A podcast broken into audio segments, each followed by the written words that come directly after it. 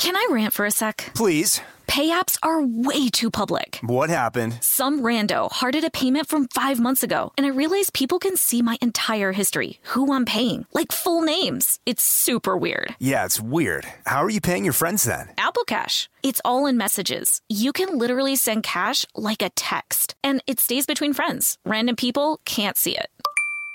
Did you just pay me a dollar on Apple Cash? Shh. Services are provided by Green Dot Bank, member FDIC. Terms apply.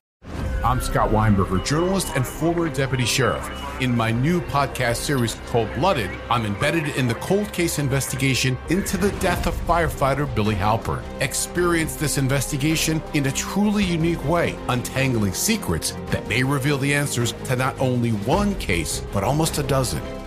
Listen to Cold Blooded, the Apollo Gym Murders on the iHeartRadio app, Apple Podcasts, or wherever you get your podcasts. Hey, girlfriends, it's me, Carol Fisher, back with another season of the global number one podcast, The Girlfriends. Last time, we investigated the murder of Gail Katz. This time, we're uncovering the identity of the woman who was buried in Gail's grave for a decade before she disappeared. Join me and the rest of the club as we tell her story. Listen to season two of The Girlfriends, Our Lost Sister on the iHeartRadio app, Apple Podcasts, or wherever you get your podcasts. Hi, guys. Nancy Grace here, host of podcast Crime Stories with Nancy Grace. I've dedicated my life to fighting crime and helping crime victims. For a decade, I prosecuted violent felonies. Every day is a mission. Every day is a chance to stop crime and keep one more person safe. Listen to Crime Stories with Nancy Grace on the iHeartRadio app, Apple Podcasts, or wherever you get your podcast.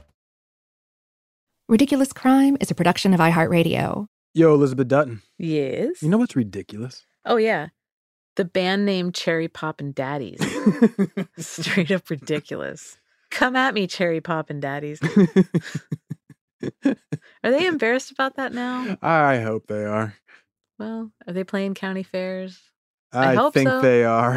I hope they're doing something. no, I don't know. Idea. Godspeed, Cherry Pop and I, Daddies. I stopped getting the newsletter. Your loss. Yeah. I still got all the stickers on my car. okay, that's a good one. That is that, that is very ridiculous. Now, how about another ridiculous one? A dude who's down on his luck, feeling a little stuck, and he needs to make a quick score of big cash. The best idea he can come up with is to kidnap a famous person's child and hold that kid for ransom. Oh. The famous person whose kid he decides to grab is Frank Sinatra. You're like, wait, what? Why would you possibly? There's so many other celebrities' kids to take, bro. That is like probably the worst That's celebrity. a bad life choice. Like, you know, all of his friends are like mob bosses. Like, bro. a little bit. Anyway, so as dumb as this plan sounds, things go even wilder than you might imagine. This is a strange cast of characters. We got Sam Giancana, mob boss. We got J. Edgar Hoover, head of the FBI. We've got Jan from Jan and Dean. yeah. And uh, this one will surprise you. So, you ready to hear about the dumb, lucky kidnapping of Frank Sinatra Jr.? Bring it on. Hmm.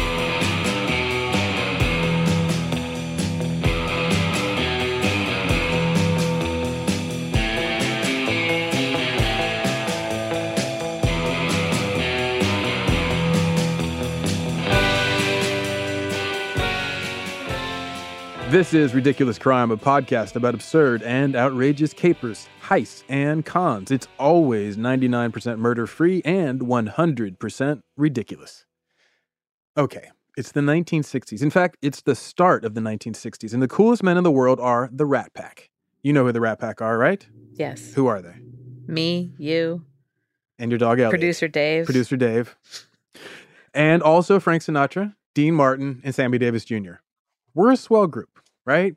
So they were in 1960 like the creme de la creme, the coolest people. They're movie stars. They are singing all around the world. They are carousing all the time in Vegas. They're living up the, the high life that pretty much everybody who equates as like, you know, the Playboy lifestyle, that's them at the time when America is at its peak prosperity. So basically, you're standing being the coolest men at the peak of America's history. It. The Rat Pack. Top of the heap.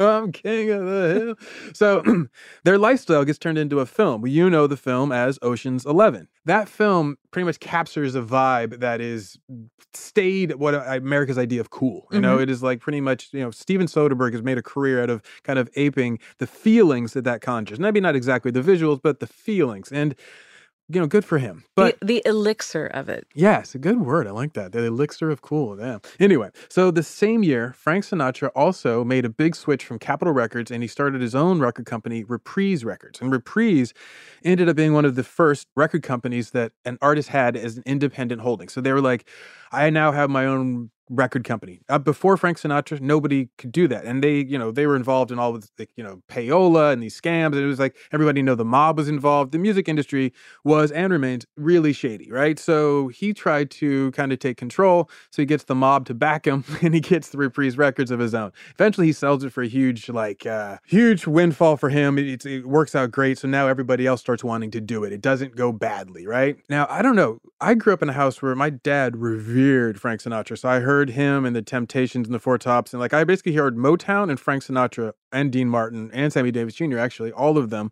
all the time with from my father. It was All just at, all at once. just uh, he just put the needle on on like the records. Five record If he had players. five record players, make him compete, and I had to just dance in front of each one and amuse him and his friends. No, this is not at all. So he would just be playing Frank Sinatra, and to me, that was like the height of cool. Basically, it was Motown and the Rat Pack. Those are the two ideas of cool in I'm my sorry. head. I'm just stuck on you dancing. So, What did to you this grow up? cacophony of all these competing songs. Dance, Darren. Come on, your uncle wants to see you move. So, uh, but like, I have no idea what other people like how they view Amer- like Frank Sinatra. To me, he is America. But what is he to you? Like, when I say Frank Sinatra, what do you think of?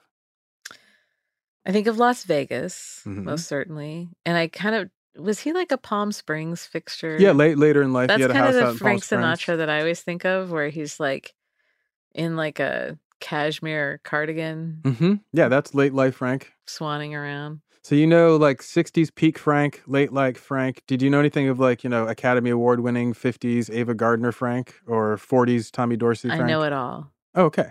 So do, do you think of him as being like a central figure in American history? Oh, certainly. Okay, Yeah. I, that's good because he was. You know, he helps get Kennedy elected. Is that the right answer? What if I said no? oh, I would have just gotten up and left.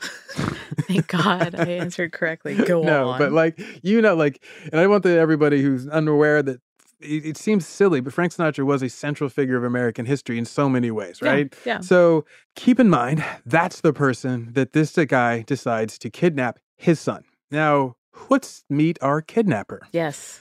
23 year old Barry Keenan is a California kid, grew up in LA. His father's a stockbroker, goes to like uh, uni high in Santa Monica.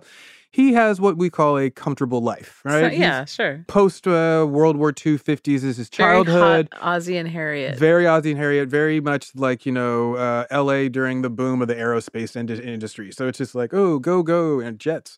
Anyway, so. Go, go, Jets. He's like best friends is with uh, Dean Torrence. This is kid, right? Dean Torrence turns out to be later on be the other half of the surf music duo Jan and Dean. He's also friends with Nancy Sinatra. These are the kind of kids he's growing up with, you know, when he's in high school. This Yeah. just get you an idea. He goes off, leaves high school, you know, graduates, goes to UCLA He's a Bruin. doesn't really have it in him to do the college life. He's like, "Ah, I don't drop out. His dad's so like, he's not a Bruin. not a Bruin. He's like, his uh, father's like, look, son, we need to get you set up in life. So here's some stock tips and some money to get you started. And why don't you go make yourself a fortune? And he does. The dude goes out, he takes some money from his dad. At age 21, he's the youngest member of the LA Stock Exchange. Wow. By age 22, he is now a real estate developer. Dang, Barry. Oh yeah, Barry is killing it, right? But unfortunately, life is all about change. So Barry has a real early peak and then crashes real hard, real quick, right? it's a lot of stress. You know, he's going to leading a go-go active An lifestyle, on the go lifestyle. a busy on-the-go lifestyle, and it just he couldn't keep up. So he starts to lose money. And then that leads to basically stress, which leads to an episode of mental illness. And he starts drinking. He starts doing more drugs. He gets injured. Basically, gets in a car accident after a dog runs across the street. And then he starts having to do Percodan. So he's trying to, like, you know, manage the pain. It's very common. You hear about it now, but back then people weren't really thinking about him as the victim. It's just like, oh, now you got a drug problem, bro. Right. So Anyway, while he's dealing with all this, his father starts losing his fortune. Oh. Yes, it gets real bad. So he decides, oh man, I need to do something to save myself, save my family. You know what I'm going to do? I'm going to get $240,000. That's what I need. He just picks this number, two hundred forty thousand dollars. Now, uh, just to translate, that's about two million dollars in today's money. I think most people would be like, you know what? I need, I just need two million dollars to get everything running Yeah. on track. My family would be saved. I'd be saved. Mom would finally smile. Dad would finally talk to her again. Dad would finally love me. exactly. It's two million. Also, by the way, you have to keep in mind, old Barry. Remember, I said thing about the little bit of an episode of mental illness. Mm-hmm. God told him his plan of how to get this money. So he's like, "I need two hundred forty thousand dollars." He put, you know, prayers up, and God's like, "I hear you, Barry. Here's the answer." So did he have like auditory hallucinations? You think? Uh, I don't know if his internal, like, you know, if he's hearing God's voice, like the little voice inside, and saying that's God telling him, or if he's literally hearing Signs. a voice outside like- of himself. He's like, I if I, know. see if I see a seagull in the next five minutes, it means that God wants me to get twenty four two hundred and forty thousand. I wouldn't put that past. And then it's all caw caw and like steals his French fries. He's like, I knew it, God. Thanks, God. Thank you so much. So God's like, here's the plan, Barry. You need to kidnap a kid, make the kid someone famous. But by the way, it can't be a woman and it can't be a baby. It's got to be young. When I say a kid, I'm talking like, uh, you know, a swinging cat, you know? And he's So like, item one, kidnap a kid. yeah, first kidnap a kid. Now, A, because it's God, though, you know, there's always going to be restrictions. God's like, kidnap a kid, but here's how you have to do it. Otherwise, I'm going to be mad. You know what I do when I get mad? anyway, they makes a deal with God, and it's like, all right, let's do this, God. And so now he's like, you know, who do I kidnap? It's 1963. You're looking around. Who would you kidnap? Whose kid would you kidnap, rather? I was I I keep thinking of terrible things to say. 63. Uh huh. I mean, I'm thinking of vulnerable JFK Jr., but aside from that, That's a rough one. I'm so sorry about that. 63, who would I kidnap? Uh, Maybe Frank Sinatra's kidnap. I don't know. I'm taking John Wayne's boy.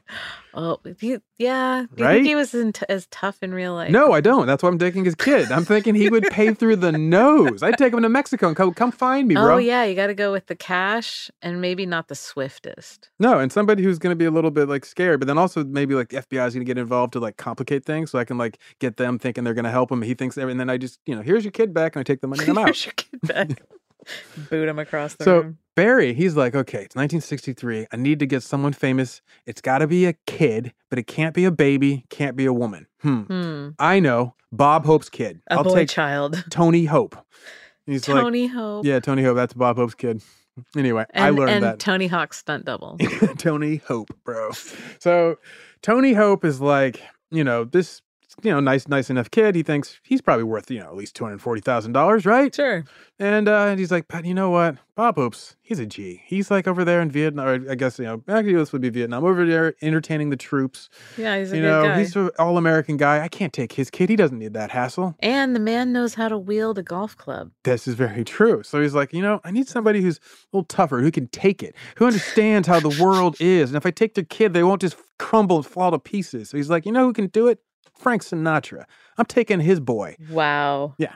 But you have to understand, this is interesting because he grew up with the Sinatras, Oh yeah, with right? Nancy he grew up with Nancy Sinatra. and He- her boots were made for walking. Yeah, that's just what they're going to do. Well, one of these days, these boots might walk all over you, buddy. Oh, let me watch my step. So Nancy Sinatra is so tight with this dude Barry. She would like have him in the car that Frank would drive. So Frank would drive like Nancy and her girlfriends down to like a party or whatever, and he would be in the car. So, So, he he's was like hitching a ride with Frank Sinatra. he's that close to the family. Like he's not just like I see him occasionally at my school. He's like I'm in the station wagon. Why wasn't that his first choice? Inside job, baby. Why would you go for Bob Hope? so he decides like you know uh i'm gonna i'm gonna get this kid i know where he is this shouldn't be too hard and frank can take it he's tough he's a he understands this is you know because basically remember he's got to deal with god but he also barry keenan thinks of this as a business deal he's like hey frank you know, he knows the mob he knows how it's a business deal it's not personal He went to. He's in his early twenties or mid twenties at this point. mm-hmm. He goes to school with Nancy. How old is uh the boy? he's 19 So he's not really a kid. well he is in america No, maybe a son of wealth who's 19. He's no That's longer a kid. a minor. Oh, yeah, I'm saying legally. You're you're you're the daughter of a lawyer, so you're thinking, oh, wait, he's 19. He's and I'm like, no, I'm a I'm also thinking at 19. I don't know, a 19 year old man. well, well, you know, basically, if you say 19 year old man, it just doesn't I like I like describing it like feel right. like, I mean, have you ever seen a picture of? He looked like his his father was very baby faced when he was very young, and Yeah. he followed in his father's footsteps of being very baby faced. So if you look at them, he looks like a teenager. So I like imagine him baby faced, meaning he's bald and has one curl, Curl, on yeah. the top of his head, like the that- Gerber baby, with a bow on it. and he's wearing a suit and a just a suit with pacifier. baby's head and a pacifier, yeah, and he's just like That's what I'm like he's on the right edge of now. tears all the time. that's what I'm seeing. Right he's now. looking around for Well, like, a- he's a, teething. boob. Yeah, he's really moody right now. needs a diaper change. So, my man Barry Keenan, he's got his plan set. He's got his target set. He's decided Frank can take it. So now is time to put his plan into action. And I'll tell you all about that after this short break.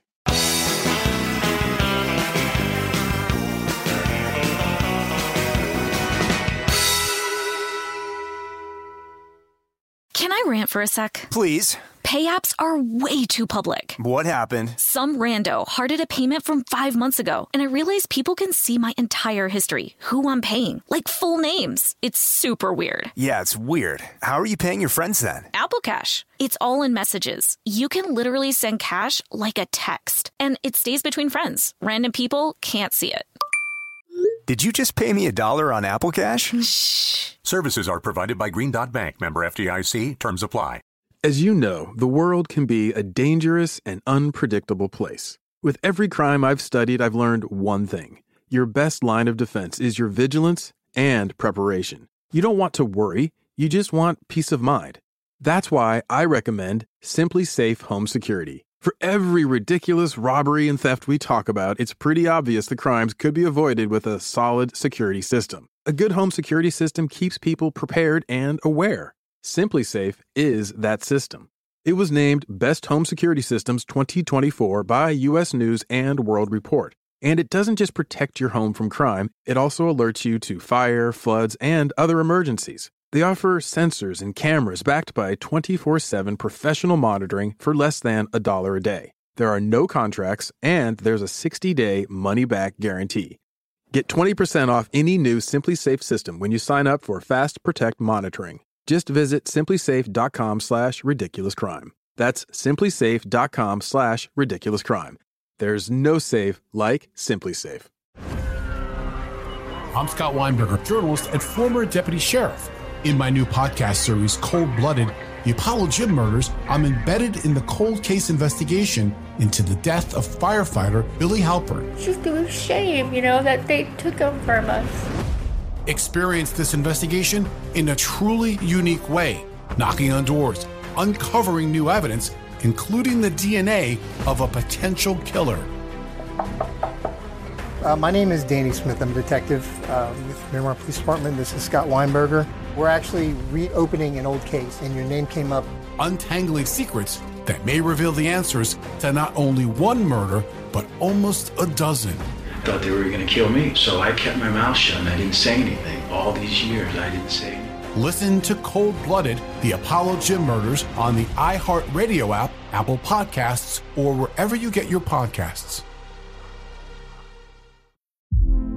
Hey, girlfriends, it's me, Carol Fisher. I'm so excited to tell you about the brand new series of The Girlfriends. In season one, we told you about the murder of Gail Katz at the hands of my ex boyfriend Bob. At one point, a woman's torso washed up on Staten Island and was misidentified as Gail. She spent nine years in Gail's grave, and then she just disappeared.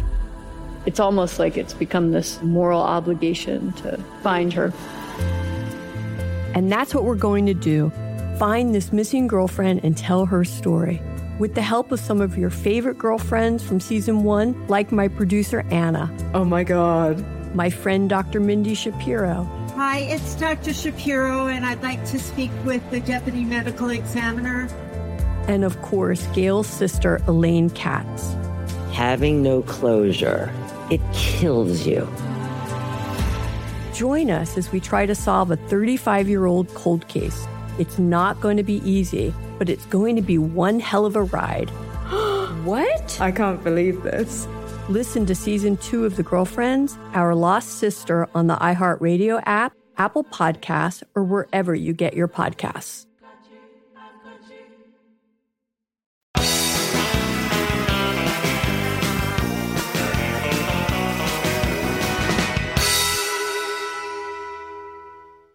Okay. So, Elizabeth, Yes. you're an amateur kidnapper. I'm an amateur at pretty much everything. But let's say you're looking to go pro as a kidnapper. okay. Where would you turn? What would you what would be your first move? I want to go pro as a kidnapper. Mhm. You want to get paid. Hmm. Get that bread, son. Where are you gonna how are you gonna do it?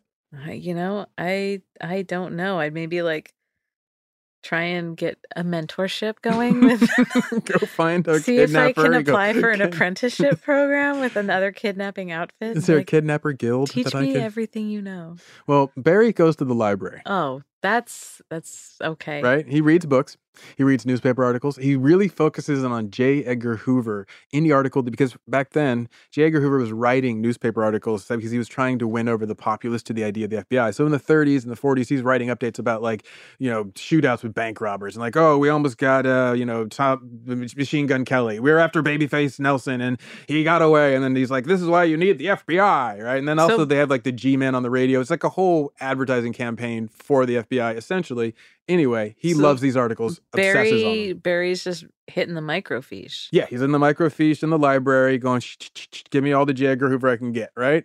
But he doesn't just limit himself to Hoover. He also goes all the way back to a real high point of kidnapping, biblical times. Is He's this like- where he gets the notion of God telling him? The, no, God already told him. Yeah, no, so God's he's already- he's good Let me hit the reference book. On Yeah, it." he's like, let me ch- let me check the blueprint. so he's like, well, he wants to know like basically why kidnapping works, but importantly, why it also fails. So he wants to know like when kidnappings have gone wrong. Hmm, Smart okay. guy, smart guy. I mean, you know, for somebody who's like, you know, edging on reality, it's a smart Yes, approach. is. So once he's schooled on kidnapping and he feels like I got a handle on that, he's like, okay, now I need some money. So where is he going to go? Where are you going to go? To get some money Uh-huh. to fund my kidnapping. Yeah, exactly. It's a tough one. You can't go to the bank for a loan. So know, get a job at a soda fountain and hard work and bootstraps. I don't know, rob somebody. October 1963, he's like, let me hit up my best How- friend, wait, Jan. But hold on, how great would it be if he broke into Sinatra's house and stole money in order to fund the kidnapping of his kid? Just putting that out there, Barry, is a missed opportunity. I'll just put something else out there. You just wait. Oh boy. so October 1963, calls up his friend Dean Torrence of Jan and Dean. He's like, Dean, my man, I got a business opportunity for you. Dean's like, too busy writing surf tunes. no, he's like because you have to understand. Remember, I said he became a, a investment broker and at 21 and so forth. He was give he was taking his parents' money, his friends' parents' money, his friends' money, and making money for them on investments. He made a ton of money for Dean Torrence because Dean Torrence had money after making pop hits like Surf City. Right. So he's like, "Oh, I'll take that, invest it." So Dean's like, "Do you want to do what? What? What is it?" He's like, actually curious to know, and he's like, "I got this great new business plan. You're gonna love it. It's gonna, it's a big money earner, right?" So Barry's like, "Hey, Dean, meet me at USC," and he's like, "All right." So they meet over there, and he's like, "Okay, now I'm gonna tell you this plan, but hear me out. Don't interrupt me. Just wait till the end." Then interrupt with uh, whatever you got to say. This is like when you tell me a story. exactly. I'm like, just wait till the end. so he's like, okay, uh, here's the plan. He lays it out to him. I'm going to take Frank Sinatra's son and I'm going to ransom him off and I'm going to make a bunch of money and then uh, we'll all be fabulously wealthy and I'll save my family. He's like, this is your plan. O- okay. No, he's like, you know, to be quite honest, uh, he kind of like plays along. And I quote, Yes. That all sounds great, Barry. Very entertaining. But what happens if you get caught? That's a reasonable thing to Right. It's like the most honest question, best question to ask. Barry has an answer. He's like, I'm prepared for that, bro. Well, Dean, and I quote, I'm not going to get caught. That's not part of the plan. I'll have such an ironclad alibi. So wow. Dean's so like, my plan, if I get caught, is "Is just to not, get, caught. I've got that check Genius. taken care of. So he's like, well, okay, well, lay it on me. What's your alibi? And he's like, well, you know, I'm going to go to uh, UCLA Bruins game and uh, everybody will see me there. And then they can just say that's where I was. And he's like, that's your plan. Okay.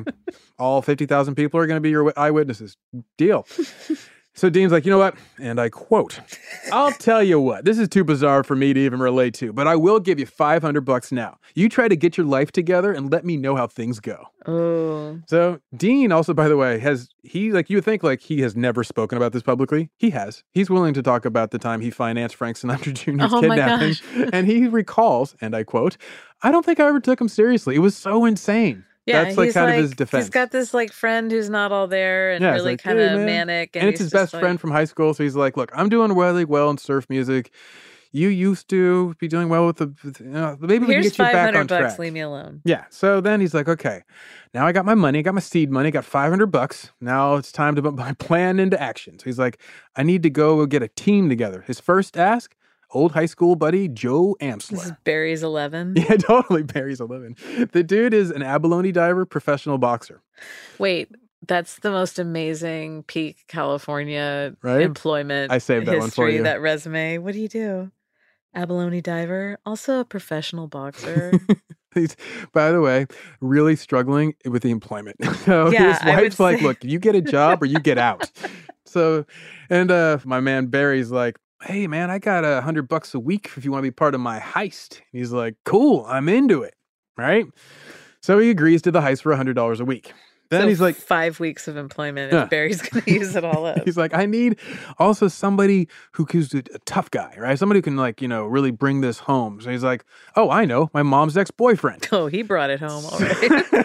so he's this 42 year old World War II veteran, a Navy man, and he's like, hey, John Irwin, you want to help me kidnap Frank Sinatra Jr.? And he's like, hmm, hmm, uh, well, how much is in in it for me? He's like, he tells him 100 bucks a week. He's like, all right, I'm done. so down. now we're down to two and a half weeks of employment here. Exactly.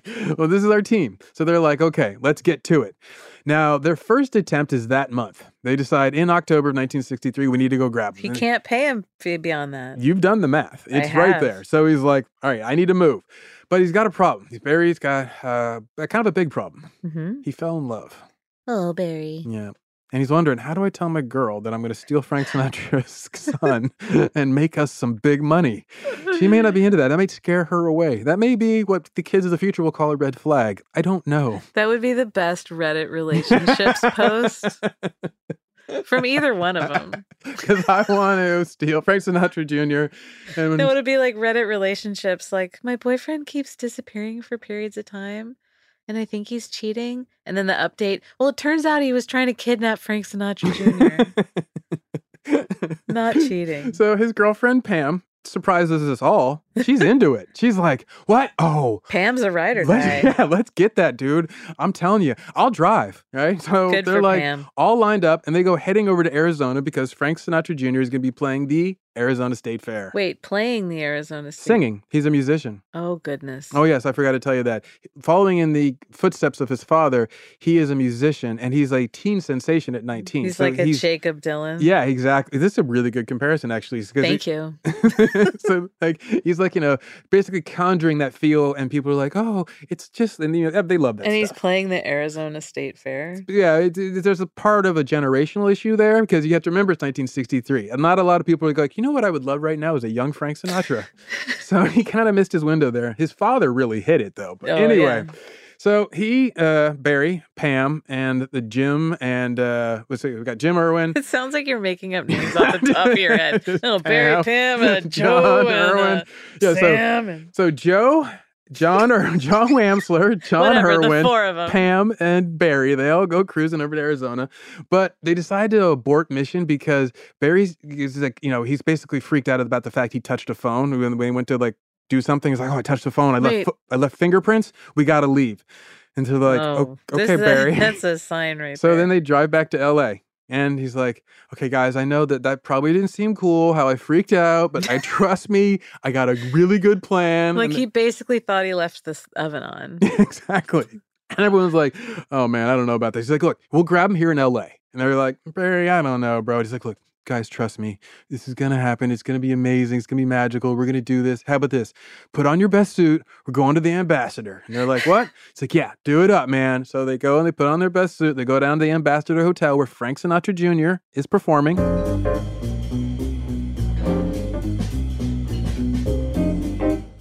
and they get to watch him headline a like nightclub act.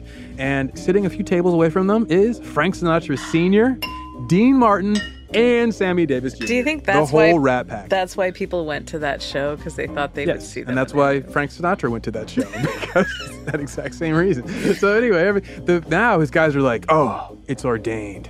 We're gonna do it. We're gonna take that man's son." That was their seagull sign. they, they decided, right? They're seeing him. They're like, if okay. Frank Sinatra flies across this room and steals my French fries, Caw! it's on. Remember, I'm channeling Barry here, who's not playing like with all. eye to eye with him. It's amazing. Yeah. So now remember their alibi is they're going to go to a UCLA football game. So they set the day. They're going to kidnap Barry on a Friday, go to the UCLA football game on a Saturday. Everyone will see him. They're like, how could they have kidnapped him on Friday if they were at a UCLA game on Saturday, bro? Nothing can happen in 24 hours. exactly. So that's their plan. And they set the date for Friday, November 22nd, 1963. Oh. Yep. Oh. So plans get interrupted when JFK gets assassinated that day in Dallas. Oh boy. So Frank Sinatra Jr. show gets canceled that night, and Barry's like, "Damn it, man! This is not fair. This is just not fair." So anyway, he's uh, he's really upset. He's like, "But I'm not going to give up on the dream." He's like, "I've I refuse. This is my moment, right?" So he's like, "Okay, I'm going to have to go up to uh, Tahoe because he sees that's where Frank Sinatra Jr. is going to be performing in December. He's like, okay, it's a perfect place to grab. He's out there at the Sierra Nevada mountains. I can just go up. There's all those little back roads. I can drive down to Reno. I can drive down to San Francisco. There's no way to stop me. I could go south on the uh, 99. This is great. I got December in the in Tahoe. Okay. yeah, but he's thinking, you know, he's he's from you know down south, so he doesn't really know that it's going to be most likely snowy, Icy, He's not yeah. thinking about that, right? But he calls up his mom's ex. He's like, "Hey, John Irwin, you want to go up north to Tahoe?" He's like, "Bro, I got a job. I got I got to I got work as a house painter. I, I don't need your hundred dollars a week." He's like, "Okay, just don't tell anyone I'm doing this, okay?"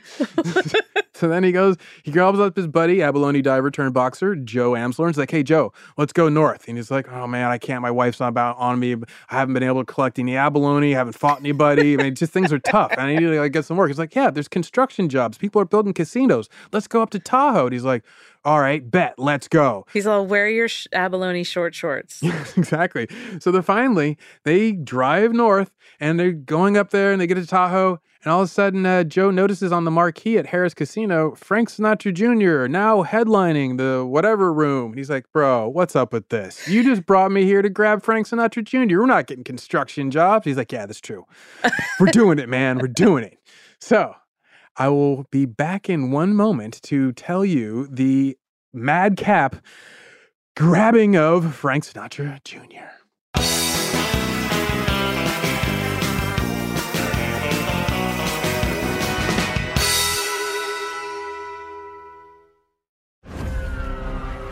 I'm Scott Weinberger, journalist and former deputy sheriff. In my new podcast series, Cold Blooded The Apollo Gym Murders, I'm embedded in the cold case investigation into the death of firefighter Billy Halpern. It's just a shame, you know, that they took him from us. Experience this investigation in a truly unique way, knocking on doors, uncovering new evidence, including the DNA of a potential killer. Uh, my name is Danny Smith. I'm a detective uh, with Miramar Police Department. This is Scott Weinberger. We're actually reopening an old case, and your name came up. Untangling secrets that may reveal the answers to not only one murder, but almost a dozen. I Thought they were going to kill me, so I kept my mouth shut and I didn't say anything. All these years, I didn't say anything. Listen to Cold Blooded, the Apollo Gym Murders on the iHeartRadio app, Apple Podcasts, or wherever you get your podcasts. Hey, girlfriends, it's me, Carol Fisher. I'm so excited to tell you about the brand new series of The Girlfriends. In season one, we told you about the murder of Gail Katz at the hands of my ex boyfriend, Bob. At one point, a woman's torso washed up on Staten Island and was misidentified as Gail. She spent nine years in Gail's grave, and then she just disappeared. It's almost like it's become this moral obligation to find her. And that's what we're going to do find this missing girlfriend and tell her story. With the help of some of your favorite girlfriends from season one, like my producer Anna. Oh my God. My friend Dr. Mindy Shapiro. Hi, it's Dr. Shapiro, and I'd like to speak with the deputy medical examiner. And of course, Gail's sister, Elaine Katz. Having no closure, it kills you. Join us as we try to solve a 35 year old cold case. It's not going to be easy, but it's going to be one hell of a ride. what? I can't believe this. Listen to season two of The Girlfriends, Our Lost Sister on the iHeartRadio app, Apple Podcasts, or wherever you get your podcasts.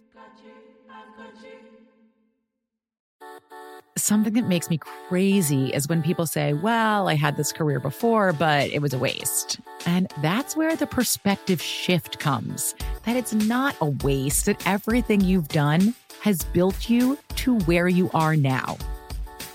This is She Pivots, the podcast where we explore the inspiring pivots women have made and dig deeper into the personal reasons behind them.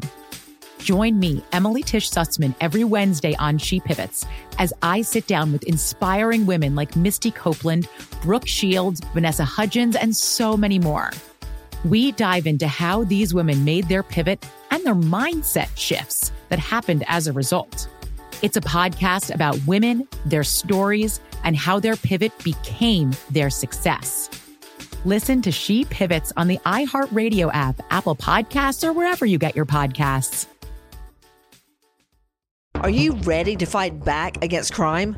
Hi, guys. Nancy Grace here, host of podcast Crime Stories with Nancy Grace. I've dedicated my life to fighting crime and helping crime victims. For a decade, I prosecuted violent felonies, personally investigating, prosecuting, and covering literally thousands of cases. It's so easy to think it will never happen to me or my family, but that is simply not true. Every day on Crime Stories with Nancy Grace, we shine a light on unsolved homicides, heat up cold cases, and help find missing people, especially children.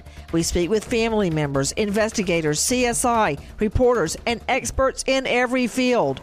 Every day is a mission. Every day is a chance to stop crime and keep one more person safe. Listen to Crime Stories with Nancy Grace on the iHeartRadio app, Apple Podcasts, or wherever you get your podcast.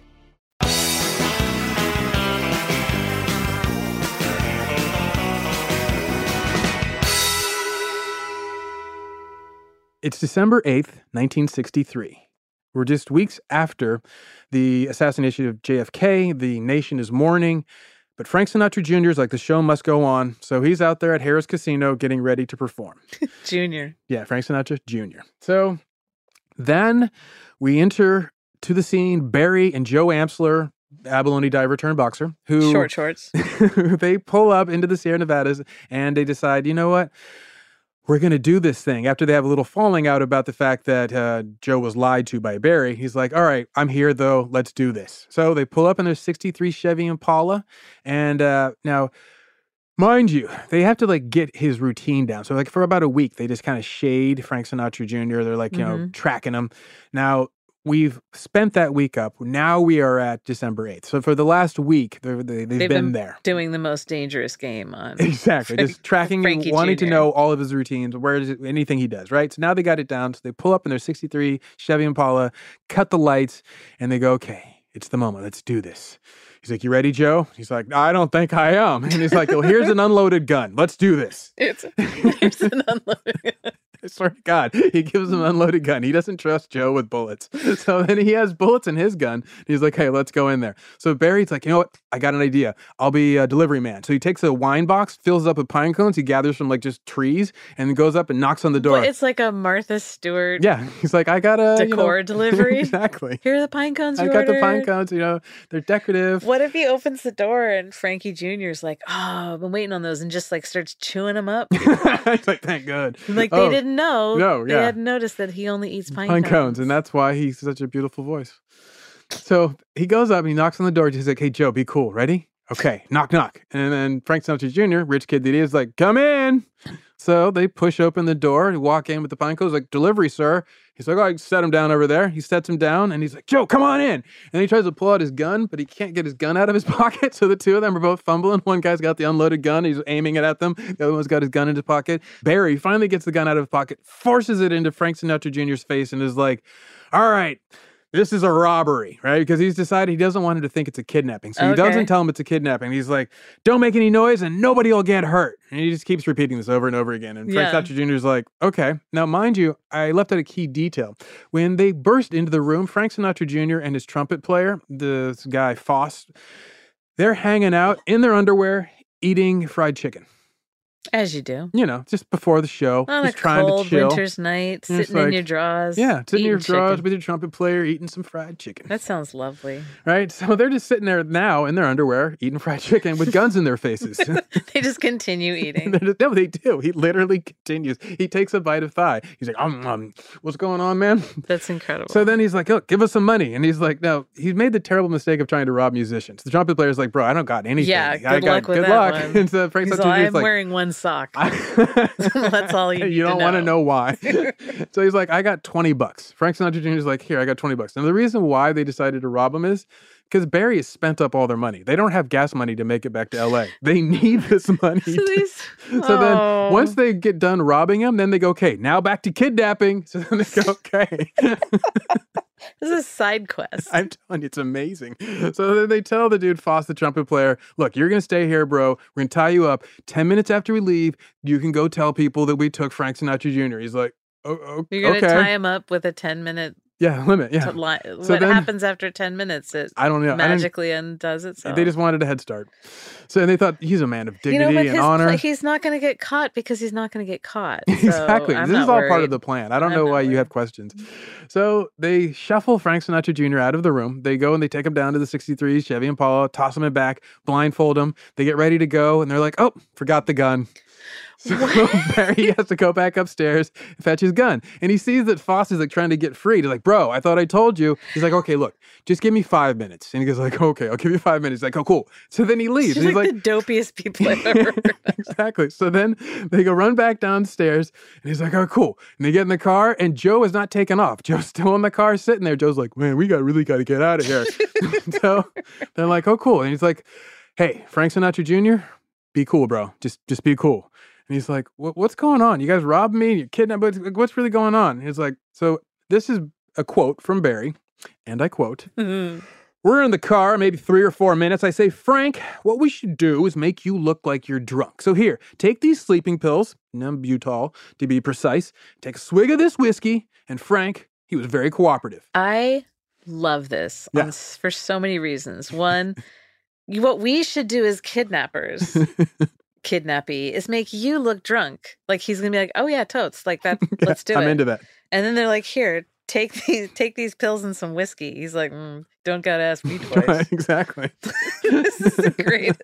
and now the Frank Sinatra Jr. did have to be kind of like convinced because they told him, look, we got these guns, and if anything happens, if cops show up, there'll be gunfire, and you might get shot by the cops. We don't want that to happen. He's like, that's true. Give me the booze. Right, but if I'm like kidnapped and shoved in the back of a really cool looking 63 Impala, I imagine, brand new, they shove me in there and they've got guns in my face, I'm going to say, can I have those pills and that whiskey? Because Mhm. I, I just want to check out on this one right now. That's what Not Joe that I'm gonna, like, doing. Kill myself, but I'm like, I, I, you know, lights out London. I want to go to sleep. I don't want to see this. So that's and then you can deal with my limp body as you Mhm. try and move me around. Just pour me in the footwell, and I'll be fine. Yeah. So, yeah, Wait, so, so- did Joe hit up the pills and whiskey? Yeah, too? Joe and Frank are passing back and forth the bottle because they're both a little tense right God now, right? They're just, just not. He's not sure this is going to go well. This is amazing. So Foss, the trumpet player, works himself free. He runs down to the manager. He's like, "Look, they grabbed Frank Sinatra Jr." Manager's like, "What? was he? I'm Still, gonna get killed." Was he still eating a ch- piece of chicken? He had him like in his teeth. He's like, "Look, I'm telling you." One just one second. This is some good chicken. So anyway, the manager calls the you know the sheriff. The sheriff's like, "What? I'm gonna get killed by Frank Sinatra." So everyone's afraid of getting killed by Frank Sinatra. So they shut down the roads. They shut down the freeway. He has all these deputies go and like block off any exits, and they do it fast enough He's like, I want you boys out there because I don't think they got out of the out of this area. There's no way. It's only been like five, ten minutes. So he sends his guys out with sawed off shotguns and pistols into the dark and cold and goes, Go find me the kidnappers of Frank Sinatra Jr. And uh, the sheriff is right about one thing. They have not left the area. what do they all take pills and booze? And no. Pull over? Barry's like, you know what, man? I told you I got the plan. I thought of everything. He says, I just need to put these snow chains on. Oh So my he- God. he does, but he, he gets the snow chains on. They're driving along, and he like he notices in the distance these headlights, and he's like, "Oh, that's a police roadblock." So he pulls over. He's like, "I just need the time to think, guys. I didn't think about this part." And they're like, "Okay, that's cool. We're cool." He's like, "Okay, here's my plan. The cops think that there are three people." Because one's Joe, one is uh, Frank Sinatra, and the two are the kidnappers. So they're looking for a car with three people. Joe, you need to get out. Joe's like, okay, okay, okay. Now, meanwhile, it, a blizzard has started to fall. The snow is gone. The, the, lo- there's like a light snow at first, and now it's starting to build. Now we're getting actual blizzard conditions. And he's like, Joe, run out into the blizzard. And Joe's Joe, like, Joe is in his abalone hunting outfit. So Exactly. he's like barefoot, short, Short shorts, and a net. and and a good whiskey drunk at this And point. that's. Yeah. And he's slurring his speech. So he's like, okay. He runs out into, into the night, right? So then Barry gets out and starts working on on the, the car tire chains, and then these cops pull up.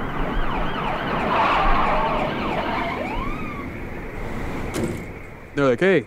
Barry's like, what's going on, officer? And the cops are like, hey, man, uh, what are you doing? He's like, oh, just fixing my chains, car tires. He's like, oh, yeah, we're just out looking for some people. And then he's like, cool. And the cops get back in their patrol car and drive down the road. We're just out looking for some people. I was like, yeah, but you're not it, apparently. So Barry's like, hey, Frank Jr., nice job, but he, like playing along. He's like, no, I'm just, I'm just dead. I'm just, He's just dro- drool all down his front. Exactly. So he's he's soiled himself. he's like, yeah, okay, now we need to get out of here. And so Frank Sinatra Jr. is like, "But what about Joe? And he's like, oh, okay, fine. Wait a second. Frank Sinatra Jr. is worried about the kidnapper. He's like, we need to go save Joe. He's like, okay, fine. Frank, calm down. In so, his drug and induced haze, he thinks of Joe. Yeah, so he gets Well out. done. He's like, oh, screaming and shouting into the darkness. And he's like, hey, hey. And then Joe comes running back. Joe. Joe's like, oh man, I ran into a fence post. I knocked myself No, out for stop a it. while. Just stop like- it. Just, yeah. Did he legitimately Yes, run he did. into a ran fence into a fence post, knocked himself out. Then he comes to and then runs back when he hears his name being shouted into the darkness. So then. This is a Coen Brothers movie. Exactly. So then he gets back. He's like, "Look, we got the same problem though, Joe. You can't be here. You got to be in the trunk." He's like, "But I'm so cold." He's like, "Just get in the trunk, Joe." Oh Joe's like, "Okay." So Joe gets in the trunk. Now they they drive down to a roadblock, and then he's like, "Hey, officers!" And this officer's like, "Pull that shotguns. You get out of that car!" Because he doesn't know that these. He just sees a car coming at him, and he's like, you know, they decide this must be the kidnappers, and then and you know. Barry's like, hey man, cool down. I don't know what the problem is. We already got searched. And the other cop's like, oh yeah, I searched him. Don't worry about it. And he's like, I don't know about that. He's like, no, I don't care. I'm gonna search you again. He's like, you can't do that, man. We're, he's like, the other cop's like, it's cool, man. He's like, all right, lets him go. What is going on where people just tell someone something and it becomes true? Exactly. That's how it works. Wow. And now they're off to La- LA. And, uh, you know, they get into the dark of the night as the blizzard is falling, and they turn on the radio and they hear Frank Sinatra Jr. has been kidnapped. And then the, the news is blaring. He's like, "Wait, you guys kidnapped me, man? I thought we were just on a road trip." He doesn't quite understand what's happening to him, right? so then Frank Sinatra has to listen to his dad because they're playing Frank Sinatra music because his son's been kidnapped. So then they just Oh, listen to Frank Sinatra tunes as they drive south in California. Oh my god. And they've gotten away with it. So what comes next? I'll tell you after this very, very short break.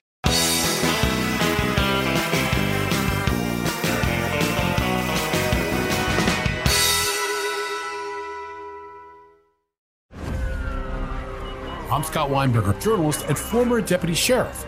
In my new podcast series, Cold Blooded The Apollo Gym Murders, I'm embedded in the cold case investigation into the death of firefighter Billy Halpern. It's just a shame, you know, that they took him from us. Experience this investigation in a truly unique way, knocking on doors, uncovering new evidence, including the DNA of a potential killer.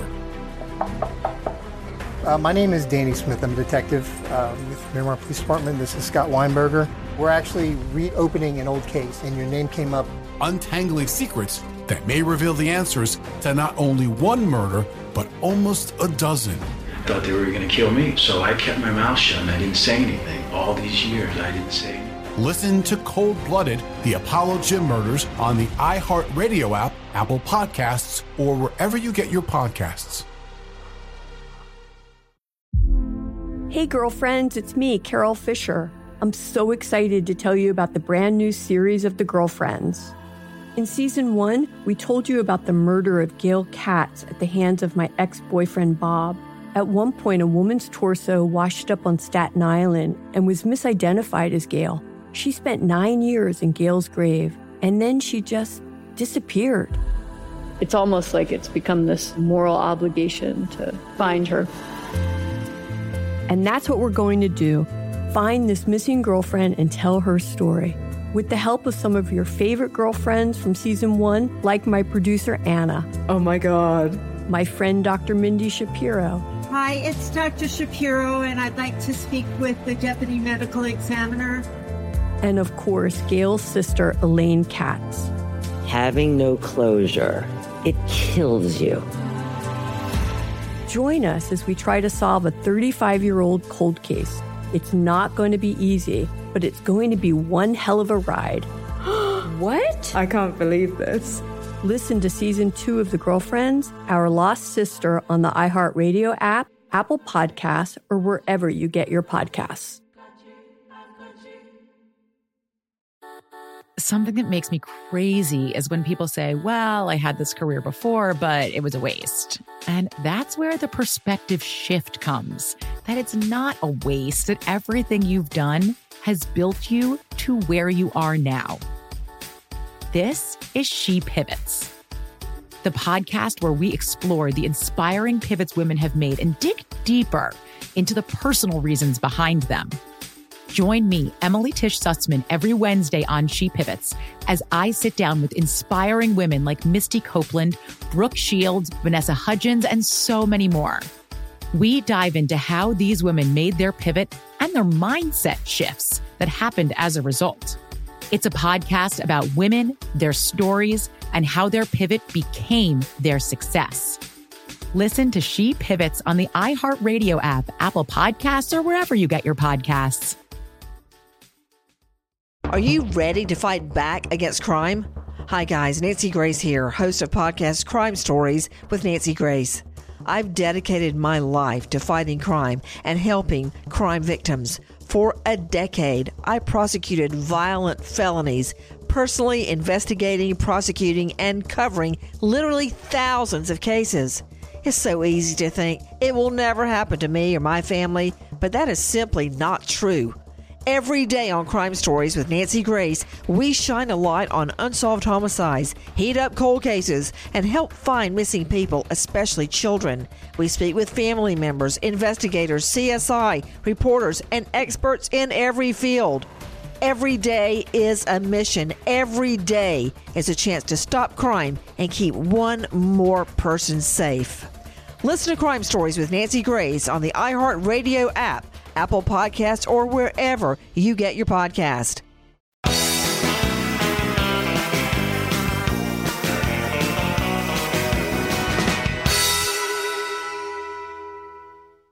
So what comes next? Well, for these three young men, it's basically a road trip south. I mean, they're having some fun, they're chucking down some pills, they're drinking some booze, they're listening to Sinatra tunes. It's basically like that scene from Swingers. It's just like, all Oh, right. God.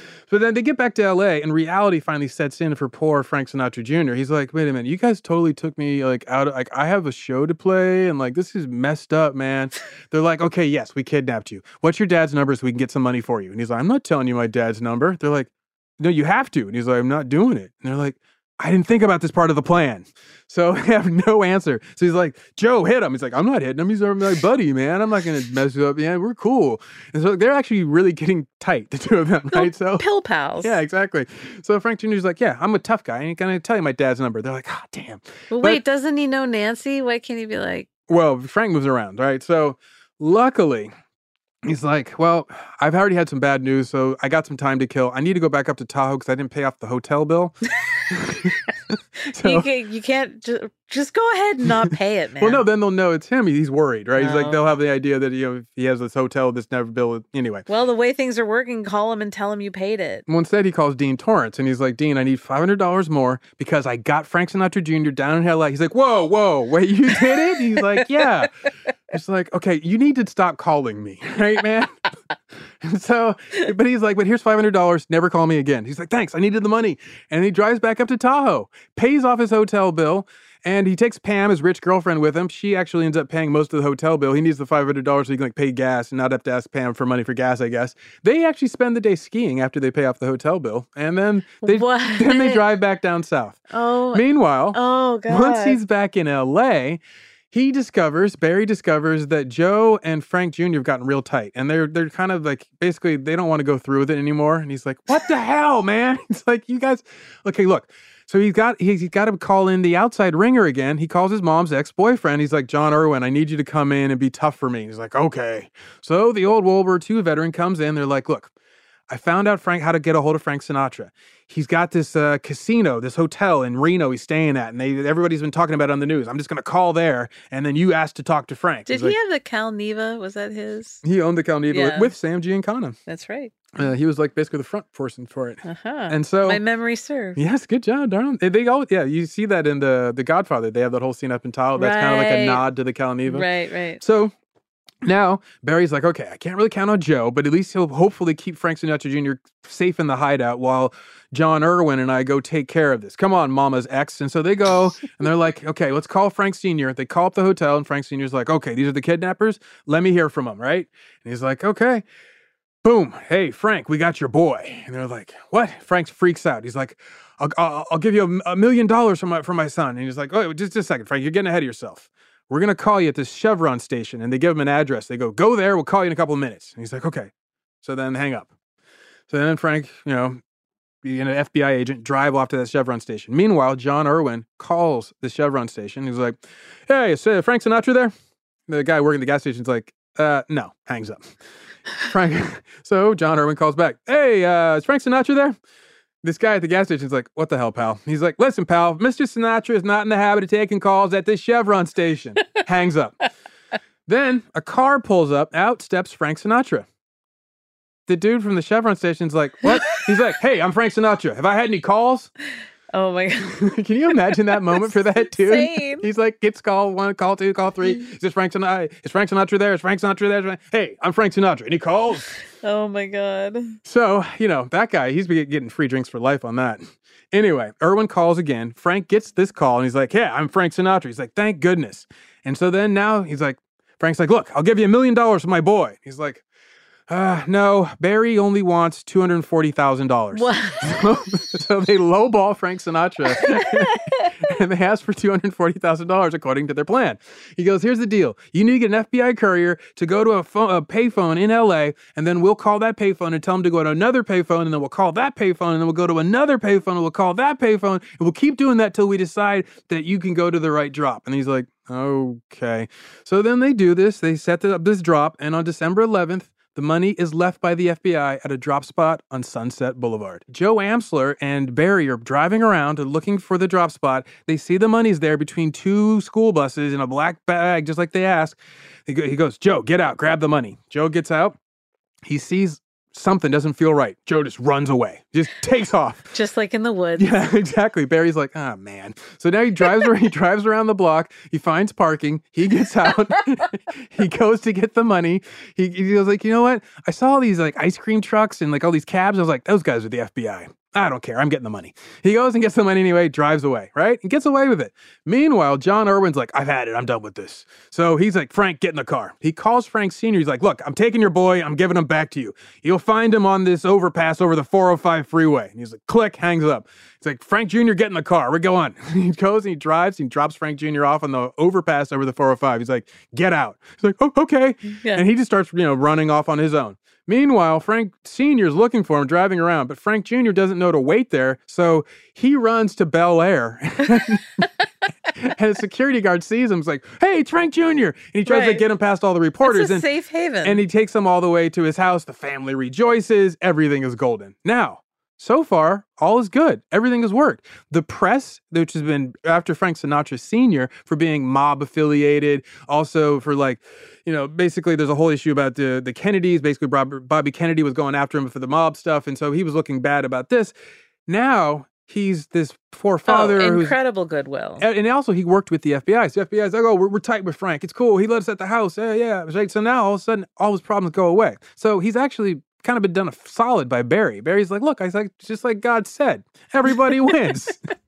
so he's like convinced everything's gold, and he's like, okay, let's go celebrate. So Barry and Joe go back to their hideout. They take all the money they got, they throw it on like the ground, and roll around. I in quote literally. We all we laid all the money out, danced on it, lit cigarettes with it, did all the things we'd seen in the movies. We had a money war, throwing wads of bills at each other. I think I figured out why Barry's business acumen wasn't so hot. Yeah, I think we've nailed he it. lit the money on fire to light cigarettes with Mhm. it. Yeah, you, you ever done that? You don't you don't smoke cigarettes. You No. Know, yeah.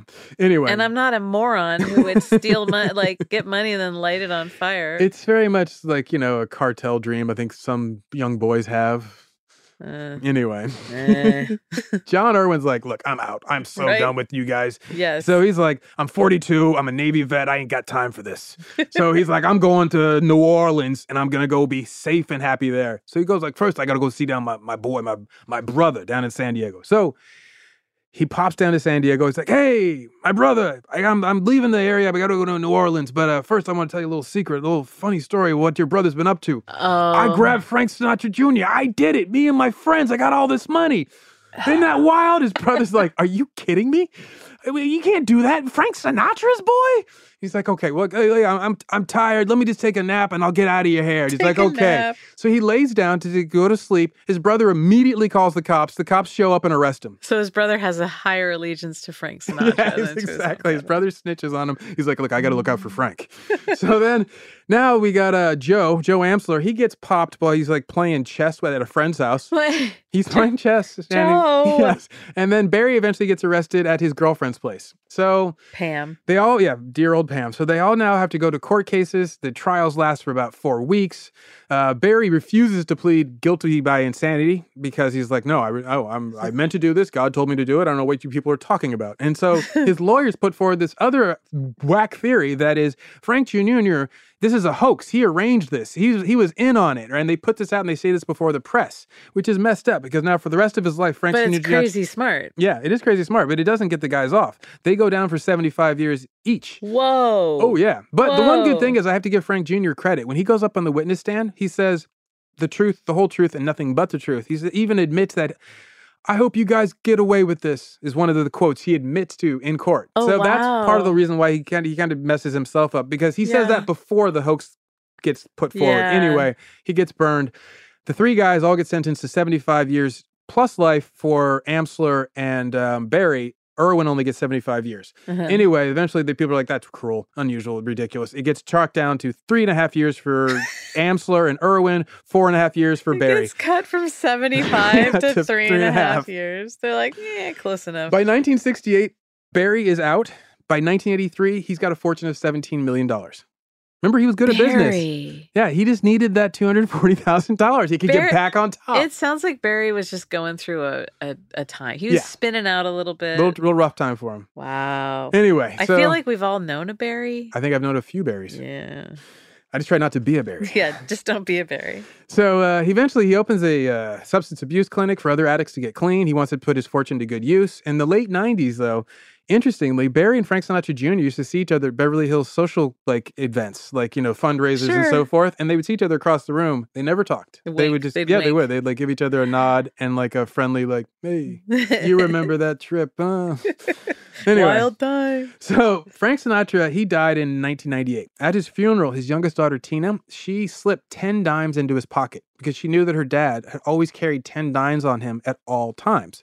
This was like a, something that really meant something to her. And she chalked it up to the kidnapping. And I quote Tina Oh. Sinatra I think it came from Frankie's kidnapping, maybe before. He never wanted to get caught not able to make a phone call. He always carried 10 dimes. Wow. Isn't that nice? I just like that as a father. Yeah. You know, it, so yeah. And I mean, he's Frank Sinatra. He could just say to someone, call, yeah, hey, Big Jilly, get that phone. yeah, just it, it, you don't even need a payphone. You just walk into any establishment or someone's home. Mm-hmm. Hey, I'm Frank Sinatra. Frank Sinatra kicks in your front door and is like, I need to make a phone call. You're like, Yes, Mr. Sinatra. Can I get you anything else? You start mixing drinks, panicking, sweat running. Anything for your two hood friends. Yeah, you're like hiding all your abalone hunting equipment. be cool, be cool. Be cool, cool. So, uh, what's a ridiculous takeaway from this one? Oh, wow. Um, I think that again, everybody knows a Barry, like some of the ridiculous stuff that he pulls off and his I'm really stuck on the I'll give you a million dollars. Nah, you know, I need all I need is 240. Yeah, that's the number I wanted. Like, I'm gonna lowball you, Frank. The Lord told me Exactly. 240. This is a business deal. And I'm a businessman. I mean, why wouldn't you just be like, yeah, that'll work? I mean, did he feel like maybe if he was honest about how much he needed that All he needed. He didn't want any more. He wanted to keep to his deal. so he's not really greedy? He was on a mission from God. Yeah, he was. And seagulls. My ridiculous takeaway is wasn't life wild before cell phones? Oh yeah. like so much of this could be settled with the, The- cell phone. I like- love the screaming into the Chevron station thing. Like, yeah, that's a totally pre Poor, cell poor. Joe almost dying in a blizzard just because they don't have cell phones. All they would have had to have Joe- been like, look, Joe, I feel like we're two kids talking about a movie and all our favorite scenes, but Joe running into a fence post is the chef's kiss on this one, especially because in my mind he's dressed like he's abalone diving and he's in the snow. So I like that a lot. But uh yeah, Joe, Joe just is his own thing hmm is amazing. Joe is just a spectacular being. Yeah. So we all know a Barry, don't be a Barry. Don't be a Barry. Try to be a Joe. But not a hundred percent a Joe. Because like if you're gonna run into the woods, don't run into a fence post. But be well meaning. I like. I also like that Joe befriends Frank Sinatra Jr. Yeah. They're just like doing drugs. And Oh, they were like chilling out. when he gets back to the hideout. They've like worked out like whole like dances and th- like they're like yeah, What? yeah, it's like a thing. They They're, had like, a dance routine, and they're like, like, "Wait, wait, wait, wait, chilling Barry! together." Before we start this again, watch what we came up with." Yeah. Like one, two, three. Yeah, exactly. Oh, well, thank you for joining us. I'm Elizabeth Dutton. I am Zaron Burnett. You can find us online at Ridiculous Crime on both Twitter and Instagram. You got a tip for us about a ridiculous crime you'd like to hear about? Hit us up with it. You want to confess to a ridiculous crime? I don't recommend that, but do it anyway. Oh, do it! Just go ahead. Email us at ridiculouscrime at gmail.com. Thank you for being with us. No, thank you.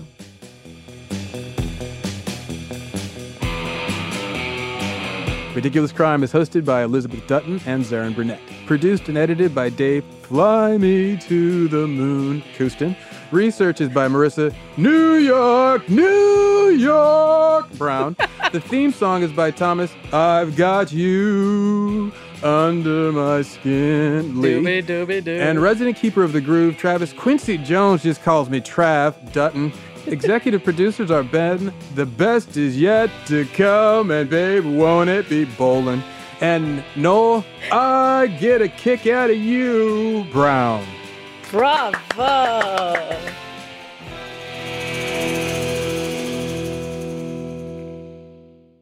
Ridiculous Crime is a production of iHeartRadio. For more podcasts from iHeartRadio, visit the iHeartRadio app, Apple Podcasts, or wherever you listen to your favorite shows. I'm Scott Weinberger, journalist and former deputy sheriff. In my new podcast series Cold Blooded, I'm embedded in the cold case investigation into the death of firefighter Billy Halpern. Experience this investigation in a truly unique way, untangling secrets that may reveal the answers to not only one case, but almost a dozen. Listen to Cold Blooded, the Apollo Gym Murders on the iHeartRadio app, Apple Podcasts, or wherever you get your podcasts. Hey, girlfriends, it's me, Carol Fisher, back with another season of the global number one podcast, The Girlfriends. Last time, we investigated the murder of Gail Katz. This time, we're uncovering the identity of the woman who was buried in Gail's grave for a decade before she disappeared. Join me and the rest of the club as we tell her story. Listen to season two of The Girlfriends, Our Lost Sister on the iHeartRadio app, Apple Podcasts, or wherever you get your podcasts. Hi, guys. Nancy Grace here, host of podcast Crime Stories with Nancy Grace. I've dedicated my life to fighting crime and helping crime victims. For a decade, I prosecuted violent felonies. Every day is a mission. Every day is a chance to stop crime and keep one more person safe. Listen to Crime Stories with Nancy Grace on the iHeartRadio app, Apple Podcasts, or wherever you get your podcast. Something that makes me crazy is when people say, well, I had this career before, but it was a waste. And that's where the perspective shift comes that it's not a waste, that everything you've done has built you to where you are now. This is She Pivots, the podcast where we explore the inspiring pivots women have made and dig deeper into the personal reasons behind them. Join me, Emily Tisch Sussman, every Wednesday on She Pivots. Listen to She Pivots on the iHeartRadio app, Apple Podcasts, or wherever you get your podcasts.